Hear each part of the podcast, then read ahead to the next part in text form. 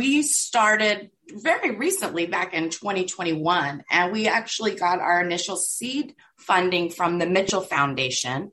And they had uh, conducted some polling that showed that uh, they they polled Republicans and uh, likely Republicans, mm-hmm. and the polling indicated that in fact conservative or self-identified Republican women uh, and uh, younger uh, Republicans were actually very concerned about climate change.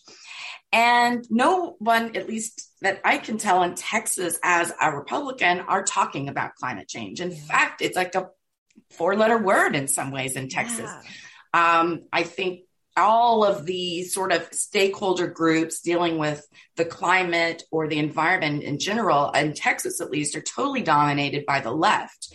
And so there has not been any space uh, for conservatives or Republicans um, to to to navigate and feel even comfortable talking about climate change or expressing their concerns about climate change.